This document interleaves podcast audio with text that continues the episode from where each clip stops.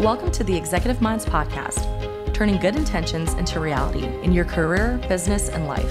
Here's your host, David Farmer. Hey, everybody, want to thank you so much for taking the time to join the Executive Mind podcast today. This is David Farmer, and I'm very excited to actually have a good friend of mine, Cindi Filer is joining me. Cindi uh, has her own business that she'll tell us a little bit about, innovative outsourcing, but she also has a lot of experience working with Atlanta's hometown and favorite airline, Delta Airlines. And uh, I'll tell you how uh, Cindi and I actually got to know each other uh, years ago.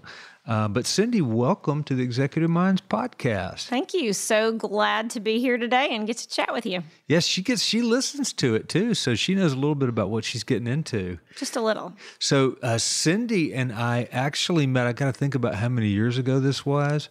A lot. But we both had boys that played t-ball together. How about Yeah. that?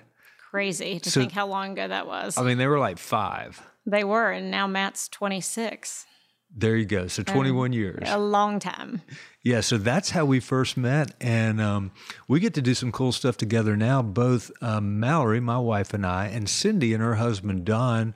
Uh, we work with some other couples and actually do some mentoring with young married couples, and that's something that you guys are really passionate about and actually helped orchestrate. Yeah, and we're the old people. We call ourselves the mentors, but we're definitely not the young ones anymore. Well, that's that's certainly appropriate for uh, the Executive Minds podcast. It's part of uh, what we call mentor now, so that works. Um, you've got a great story about how you went through some transition in your own professional life, and I thought we might set the table by just having you tell us a little bit about uh, your own professional journey. Yeah, it's um, one of those journeys that you never think you're going to take. You kind of, um, I was a, I have a degree in mathematical economics from Wake Forest, and just assumed that I was going to be the person that kind of climbed the corporate ladder and stayed in corporate America and lived in New York and never got married and never had kids. Um, and it's amazing how life changes sometimes. And I met my husband Don, who's awesome, and I thought, okay, I'll change that, and I guess I'll I'll live in the South because he wanted to live in the South. And um, so I started working for Delta Airlines after college and was in HR for them. Um, with a mathematical economics degree, they put me in HR. And I remember being really angry that they put me in HR because I thought, why would I have this degree and be in human resources? Um, but then I later found out that HR was going very data driven. Um, and it was a great spot for me. And it's been a great career. But um, I was in, I was at Delta for a while and actually helped start the HR division for one of their subsidiaries called WorldSpan, which is now Travelport. And kind of climbing the corporate ladder, enjoying it so much, thinking it was the funnest thing ever. Got pregnant with my son Matt after we'd been married for about five years, and then through a series of just um, decisions between Don and I, really decided to stay home with Matt. Um, I kind of fought it for a while and thought, you know, why would somebody with a background like mine and had, like a career so with so many possibilities in the future stay home? Um, in fact, I think I might have said the only people that stay home with kids are the ones that aren't smart enough to get a job. In fact, I did say that, and so then We all say things We we, might say- want to take back, but hey. yeah, the the interesting part about it is that the rest of my life has been serving those same people that I said that about um, because I decided to found a company about a year later, um, helping people who wanted to stay home with their kids yet work part time in the careers that they loved.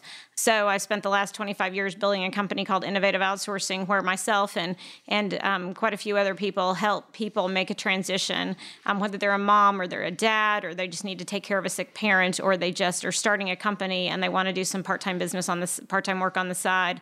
Um, it allows them to create work-life balance but still have a great career. Um, because when I was staying home with Matt for that first year. I really missed work. And so I got uh, some opportunities with Delta and with a couple other companies to do some great part time work.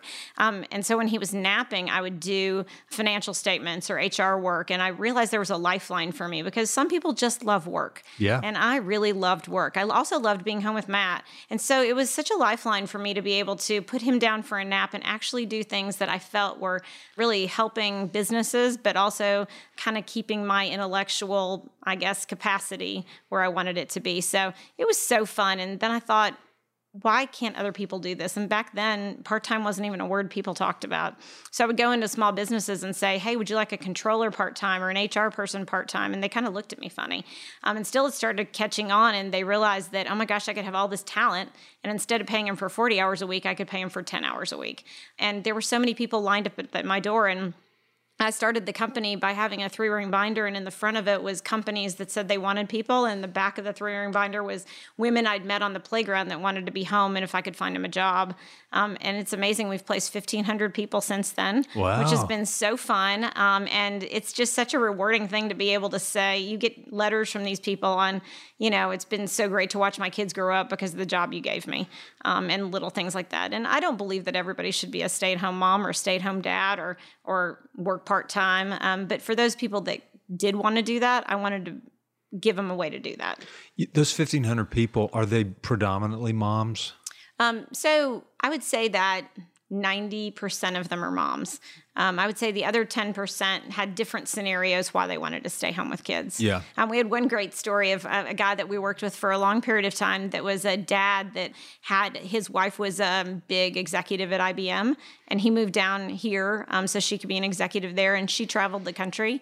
And so he decided he had twin daughters um, that were in middle school that he had kind of missed growing up and decided he was going to stay at home with them.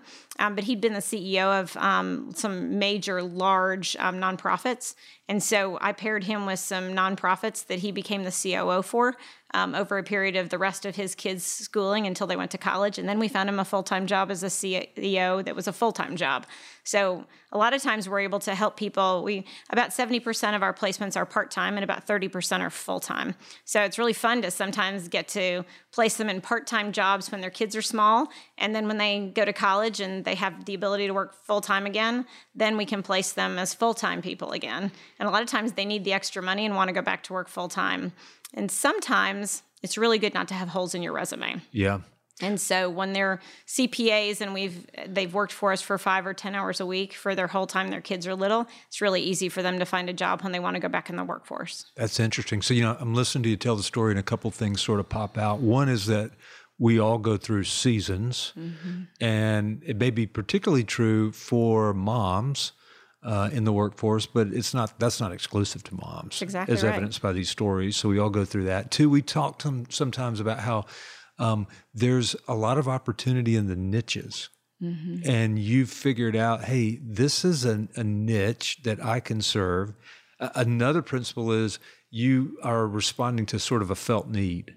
Right. You experienced it personally and know, hey, if I'm mm-hmm. going through this, there's got to be other people living this uh, same issue I'm, I've got. Right.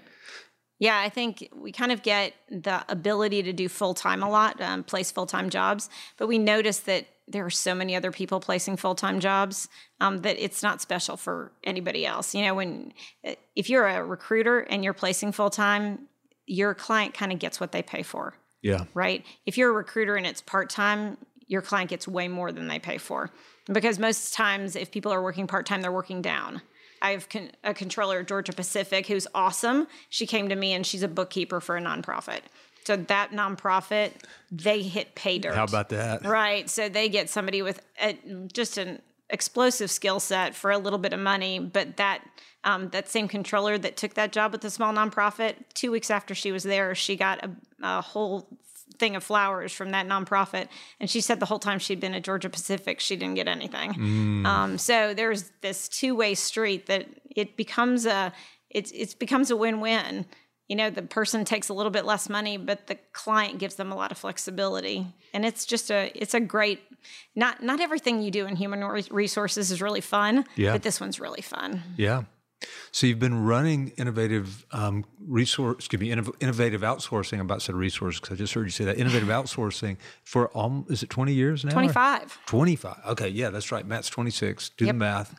Yep. I, am not a what do you call it economic mathematical economics. I, yeah, I don't I, even do my checkbook anymore, so I, need, I, don't know if I use that anymore. I need that. So 25 years innovative outsourcing, but you're still doing work with Delta. Yeah. So, so, so how's um, that how's that happened? Yeah, I had an interesting situation. So when I left Delta all those years ago and I turned in my badge, there was something about it that I really felt like I was going to be given back Delta. And I didn't think about it in, for years later. And I really only did innovative outsourcing. So my stories was that when the kids were little, I would work five hours a week on innovative outsourcing. When they got to be school age, it was more like 10 or 12 hours a week. When they got to be in high school, it was more like 15 hours a week. And I had great staff around me. Um, I've had a staff of between 10 and 20 people, and we hire, a, we keep on our payroll about 60 people. And so I had all these people surrounding me because I had to go to carpool right? So I made a hard stop and made a decision when I owned a company that I was going to only work 20 hours a week max until they went to college because I felt like I didn't want to start a company to help people be with their kids and have work life balance and then not be Yeah. with mine. Um, so I made a hard stop. But then when the kids left and when Emily, who's our youngest, um, who's 23 now, when she left, um, I felt like I could do some other things as well. So I started being on boards and organizations um, and a lot of different boards that had asked me to be on boards. And I decided I'm not really a board girl because a lot of times it's a reporting board and I just want to get in and fix something. And so I'm not real. I'm not, that's probably not my wiring. And so, anyway, you just kind of, I, I was trying to decide what to do. And to jump back into innovative outsourcing, and work there 40 hours a week would have been great. Um, but I got a good opportunity. Um, one of the guys that I started with at Delta now is one of the senior VPs at Delta. And I just asked him, I'm like, if you ever have anybody you need to mentor or anything you need from an HR perspective at Delta, let me know. Um, and it was a couple months later, they called me and said, Can you give us a some time a week. Um, we got some HR initiatives that we'd love for you to do. And so I got to go back down there and I get to do really fun things. I get to, I spend about a day, a day and a half a week down there now. And I get to, um, I just created our onboarding program for our company. We'll onboard 13,000 people through our new onboarding program this year, which will be so fun. One year, 13,000 people. Yeah, this year we're expecting 13,000. So we'll do this. We, we have a program called B Day, um, which is a play off of birthday. And it's kind of their first day of their journey. And it's kind of a, a full day experience. So we got to build that. And originally they told us we could only do it for a small number of people. And now we're doing it for the whole company. Wow. So it's been about a two and a half year journey. I also get to do our executive onboarding. And we've gotten to revamp how we bring in our executives all over the world. Um, and so I get to speak into a little bit of how we're going to give them our culture and those kind of things in their first couple of months that they're there. So get to do a lot of different new projects that maybe you can't do when you work there. But it's been it's been a really neat thing to be able to spend 3 or 4 days a week working with small businesses and their HR needs and then spending a day and a half a week and working with a very large business. Which is one of the reasons I wanted us to have this conversation and let our listeners kind of hear this. Also, not only this, this the differential in size, small and large, mm. but you're helping people find jobs, and then you're working with this large organization, thinking about talent from their perspective as well. And Yeah. so, I want to just kind of dig in and talk about a variety of issues as it relates to talent. Sure. If that's okay. Yeah. There's all kind of places where we can start, but I, I, let's maybe start from the organizational point of view, because we've got folks um, who they may have their own business or they they may be leading within the context of an organization. As you think about talent, are there certain uh, principles, concepts, philosophies you just really you, that, that the best companies do that you would encourage somebody? You got to bake them into your approach. I get to spend a lot of time with a lot of different companies, and that's just been a joy of what I get to do. And so I get to see what works and what doesn't work. And you get to see all the things that every year there's a new book written about something that's important. Um, or something that's not important, or something you have to do for your talent, or something that's going to motivate, or you know how do how do we make everybody happy? Um, and it kind of comes down to the manager. Okay. I mean, I think that is to me that over the test of time, it's people stay, um, so they retain, they want to hire into a place with a great manager. If we could bottle that, and if we could figure out how to create managers that people want to work for and that people will run through the wall for, that's what makes successful workplaces. What do the best managers do? Because you know everybody says, "Hey, people, that's the most important Mm-hmm. part of our business." It's kind of it's it's sort of boilerplate. But, Yeah. But the ones that are really really good, what do they do that the others don't? they give their people attention. Um, it's interesting. I was just reading in this book, and I was actually I'm about to do the speech for a group of CEOs, and there's been a study done by the Gallup organization, and it is what creates employee engagement, and it's interesting how it all came comes down to the manager. But most people think that um, managers need to give frequent feedback. So you're seeing a lot of books about how especially millennials need more frequent feedback because of you know Facebook likes and those kind of things. But actually, um, the study concluded that it had really nothing to do with feedback. It has to do with attention. And so what we're finding is in the better companies and the better managers are actually giving their employees the most attention. And then they did empirical data studies on how much attention and what type of attention is the best for employee engagement and best for keeping people happy in their positions and productive. And it comes out that if so, if you think about feedback as some positive, some negative attention, but it's better than no attention, yeah. right? Um, but if you give them positive attention, it's 1,200 times the engagement possibility as if you give them no attention. I mean, it's amazing what can happen if you give positive attention. So, what is positive attention? You know, how do we how do we spend every day as a manager thinking about what can we do for that person. I mean, if you're a manager of a person, you get that person for a very short period of time. It could be for um, you have them for a month before they leave you. It could be you have them for 20 years, but it's some there's a finite amount of time, and so we as managers get to be stewards of those people. We get to figure out they start with us at one place and they end with us at another place, and what do we get to do to change them? Right? How do we speak into them? How do we encourage them? How do we get them ready for their next thing? How do we get them so that they know more about themselves than they did when they got there? Mm-hmm. So, if we're intentionally making those kind of positive contributions to them and their engagement is higher because they really want to work for us because they feel like we're for them and not just for the stuff that they're producing, then the studies show that they're 49% more productive for us. Mm. You know, so we if we focus on the development of the individual, we get the productivity. If we focus on the productivity and then give negative feedback, we don't get the productivity. So how does feedback f- figure in if if if it, attention is important? I assume there's still a place for feedback in, in, that context. Absolutely, there's definitely a place for feedback, but it. I, I talk about the those annual reviews. You yeah. know, kind of the new theory is do you need them or do you need them every week? Or now we have apps that you can give feedback for people, you know, in 15 minutes, like every Friday. You know, so I get asked about that a lot. And I mean, even in like an annual review, if you ask the general manager what they're doing in an annual review, 90% of the time when they're in that review, whether it's a half an hour or an hour, they are giving, they are telling the employee what they do wrong mm. and what they need to change. I mean, we should be spending the majority of that hour encouraging them with the things that they have done well and then asking questions like what do you want to be when you grow up? Yeah. right? Even if they're 55 years old or 54 years old like i am right? What do you want to be? How can i how can i speak into you? What can i do? How can you do your job better? And how can i come alongside you and fix that or help you get that training or whatever. And so all of a sudden we become their person that's standing alongside them, helping them get to their goals rather than the one that's scolding them for the things that they haven't done well. And then of course you do have a period of, you know, maybe 10% of that review time should be in giving critical feedback and knowing how to give feedback because you've been a student of your person. Yeah right? Because, you know, there are some people that like direct feedback and some people that have to have indirect feedback. And if you're not a student, if you don't know your employee well enough to know that, if you don't have a span of control so that you have way too many employees, if you can't be a student of your employee to know exactly how to give feedback, kind of like you give it to your kids. I have two different kids, and one of them really likes direct feedback, and one of them doesn't.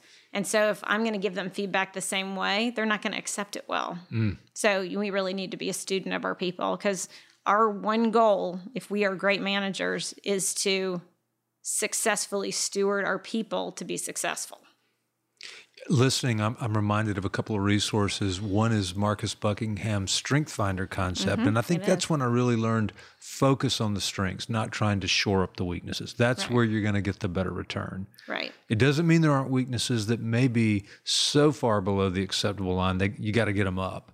Right. But it's not where you're going to add the most value. You got to leverage exactly. leverage the strength. And then you talked about the the the leader that's interested in the dreams of the of the team member. Mm-hmm. I, um, Matthew Kelly. Yep. I think it's called the Dream Maker, but I may be wrong about that. But I love that concept when somebody takes an interest, and that may not just be as it relates to the the work they're doing. Right. Some of those dreams may be broader than that, but well, and it could be, or it could be something um, where where you come to how good of a manager are you? Yeah. Is when their dream is something that you're not going to be able to give them right? And do you still speak into that? And can you, you, help broker help in some way? Right. Or do you hold them so tightly because you think, oh, you're my best salesperson. I never want her to go. So I'm just going to hold on really tight and I'm not going to help them with their next step because that creates pain for me. You know, all of a sudden people see that. So when you talk about attention and taking a genuine interest, I don't think you're implying just pandering to the employee, though. Never, right? You know, uh, we. Um, I'm a big fan of having high bars and making sure we hit them right? Yes. But we are coming alongside them. If you think about, we are helping them over the bar rather than saying there is no bar, yep. right? Or rather than saying you keep not hitting the bar, so therefore you're a bad employee, right? Yeah. I mean, we should all be, you know, as managers of people, we should always be thinking that people are in one of three lists, right? So we have list A, which is if somebody comes to me with a resignation letter and says, I'm having to resign, I am devastated, right? Mm-hmm. It's like mm-hmm. the worst day ever. I close the door and I basically cry and I think I'm never going to be able to get by without this employee.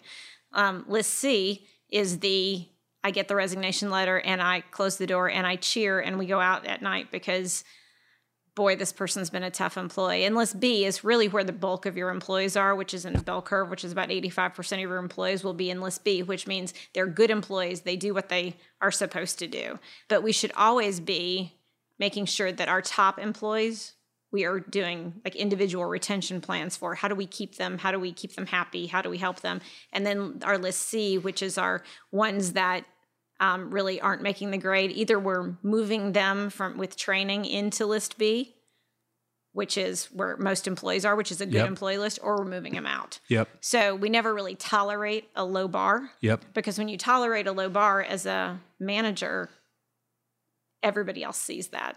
Yeah, that's and that that's a drag on the culture. A terrible drag on the culture, and I see that a lot in small business.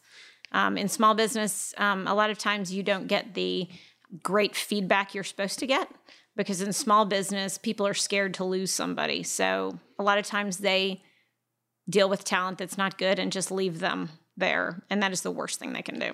So back to your uh, a b and c list. Mm-hmm. you got 85% that are probably in that middle bucket. You're trying to help them really kind of get over that bar. How do you allocate your time? Because it may not it, it may not match the distribution of the employees in the abc buckets right Right. You're going to spend disproportionate time where? Well, you know, you really should be um, spending your time with all of them. You're going to be carefully, um, you're going to naturally spend more of your time with your top ones. Because let's say you have a sales team. Let's say you have a sales force of 100 people. Let's say the people that report to you are 10 people. But you always have two people that make the best deals, right? So when you get the best accounts, you're going to give it to the people who make the best deals, right? So sometimes we overwork those people, right? So we've got to be careful of that because we usually overwork our best performers, and that's the reason that a lot of small businesses um, see their best people leave is because they were overworked and nobody even knew, right? They're not paying attention to that. They're not yeah. asking that question during that um, attention, during that feedback on, am I overworking you? Are you okay? Is there anything I need to do for you? Yeah. Right? Because those are their best performers. So you are usually putting a lot of effort into that. If you did a survey of managers, they would say that the majority of their time are spent with their worst performers. Yeah. Right? Because they're having to correct mistakes, they're having to go back over things. That's why those performers, instead of spending time um, on them, they should be either spending time making them better or exiting them from yeah. the company. Yep. If we flip this around a little bit and don't come at it from the viewpoint of um, what makes me want to be in an organization. What you know, this idea that I want to work for a manager that gives me a lot of attention. If I'm um, the manager, what are the kinds of folks I really want on my team? What are some of those characteristics that are likely to have somebody on that in, in that good bucket anyway? Well, not plugging any one book, but I'm a huge ideal team player, Patrick Lencioni person. In yeah. fact, when I talk to somebody who doesn't hire a lot, I give them that book because it talks about looking for people that are hungry, humble, and smart. And hungry meaning they want to challenge, they want to better themselves, they are looking to improve themselves. You know, those, it's something you can't fix, right? If somebody's just complacent and doesn't care if they do a good job, you just can't hire them, yep. right? And you can't fix them, yep. right? You're not going to create that hunger. So you have to look for that. So interview questions and those kind of things that could create that knowledge of whether they're hungry or not is really important. Hungry, that's the first one. Humble's the second one. And humble is, to me, it is just somebody who will put the team first mm. and not put themselves out.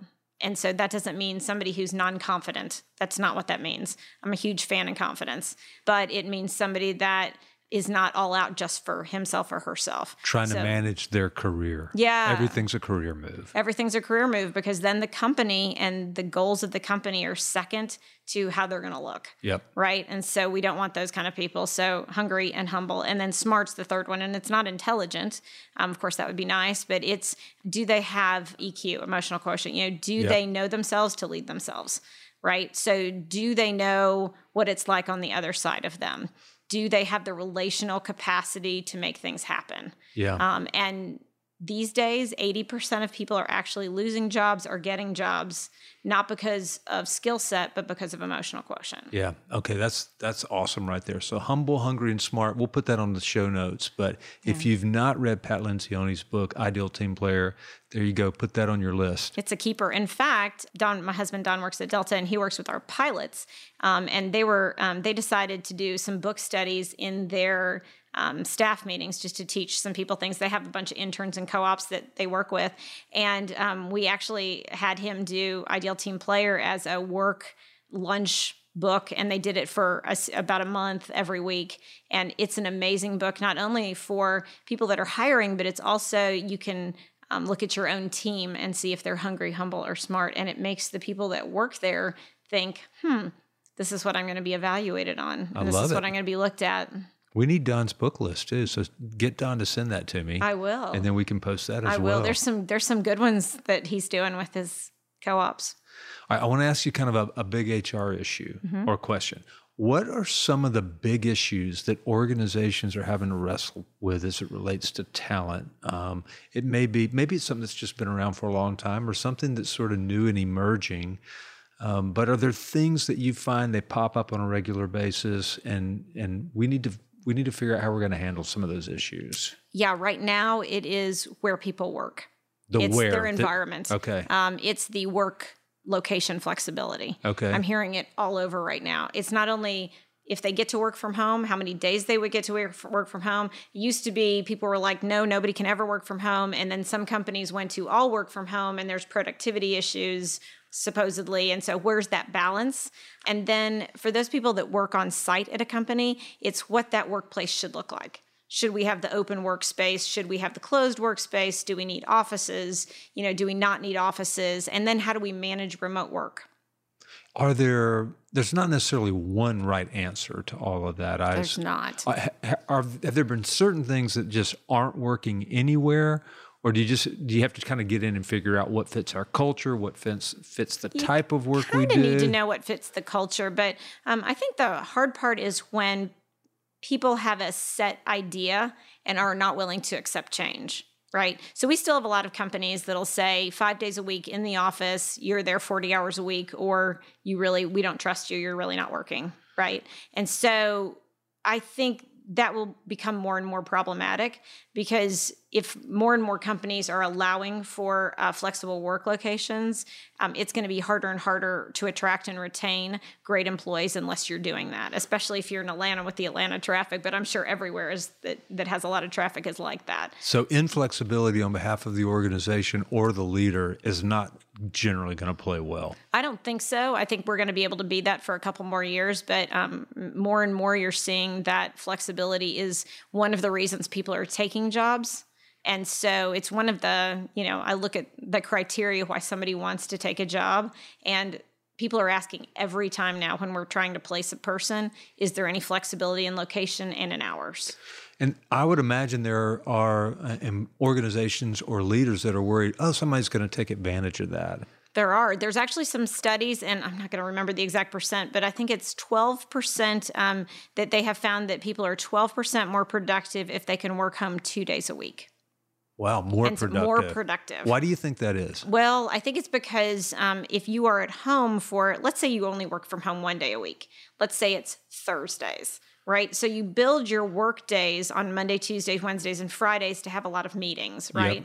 And then Thursdays, you know, you can't have a lot of meetings. So that's the time you actually get heads down work done. Yep. We call it, you know, in, in, in some of the wor- work that I do, we call it kind of heads down work. Right. Yep. You get stuff done rather than being in multitasking mode where people are walking into your office or you're, you know, getting you're in, in multitasking mode. And so by that, you just get a lot more productivity because you have now set aside time on your calendar to actually do work. Yeah. Um, and so that makes sense to me. It makes sense to me too. Now, I, I'm in an environment where the, I am in a lot of meetings and I don't have an office anymore. We have beautiful, wonderful spaces that I can plug into little spaces, big spaces, some of them really out in the open, kind of bullpen. Some you can kind of get your own private room. Even in the midst of that, uh, in our culture, it's just a lot of interaction. And sometimes I need that head down space. So I totally relate to that. It's why I actually have a membership at Roam, a co working facility here in Atlanta. Shout out to Peyton Day, Dave mm-hmm. Salyers, because sometimes I need to just sort of get somewhere where I, people are not inclined to come speak to me because I'm on deadline. I got to get some stuff done. Exactly. And you know, for those of us, you know, I'm a I'm a huge extrovert, so I can work around a lot of people and not Yeah. have a real problem with that.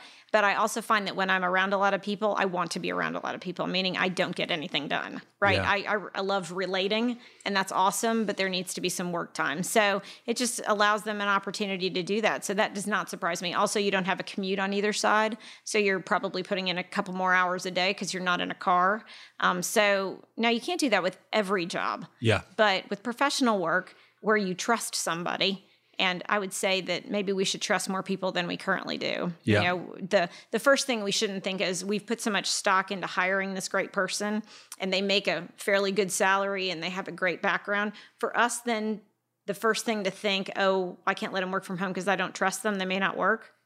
That's probably not the first thing we need to think about. Yeah. That you make the right selection decision. You're probably good. you're probably good. Yeah. Now, if you and you don't want to, just like in any HR situation, there is always going to be one person that's going to abuse that, but we don't want to change the policy for everybody just because you have one abuser of it, right? Yeah. Most people will be thankful for the day that they can work from home a week. They certainly will probably work more hours for you than less. Is there another issue, a workforce issue, a talent issue that maybe we're just now getting the, the initial weak signal on it, but it's coming and we better get ready. We need to be prepared to have a point of view and deal with this. Something you kind of see out on the horizon? Yeah, I think it's the aging workforce. Okay. Um, I think we are seeing more and more just in all kinds of companies that um, because people's 401k took a hit or because pensions don't exist anymore in most companies where they used to, people are working longer and longer and their capabilities are going down. So our, They're not contributing as much. maybe not. Um, and so what are we going to do about that? Right? Um, because there's a lot of evidence that there is a point of return where you don't get as much work done. And so, and that's different for everybody. But with people that want to stay working for a lot of years, how are we going to handle that? If I want to work for a lot of years, I mean, it's not a given that I'm not going to contribute No, as much. That's the, correct. the ones that can continue just to add value and contribute, what are they doing that others are not?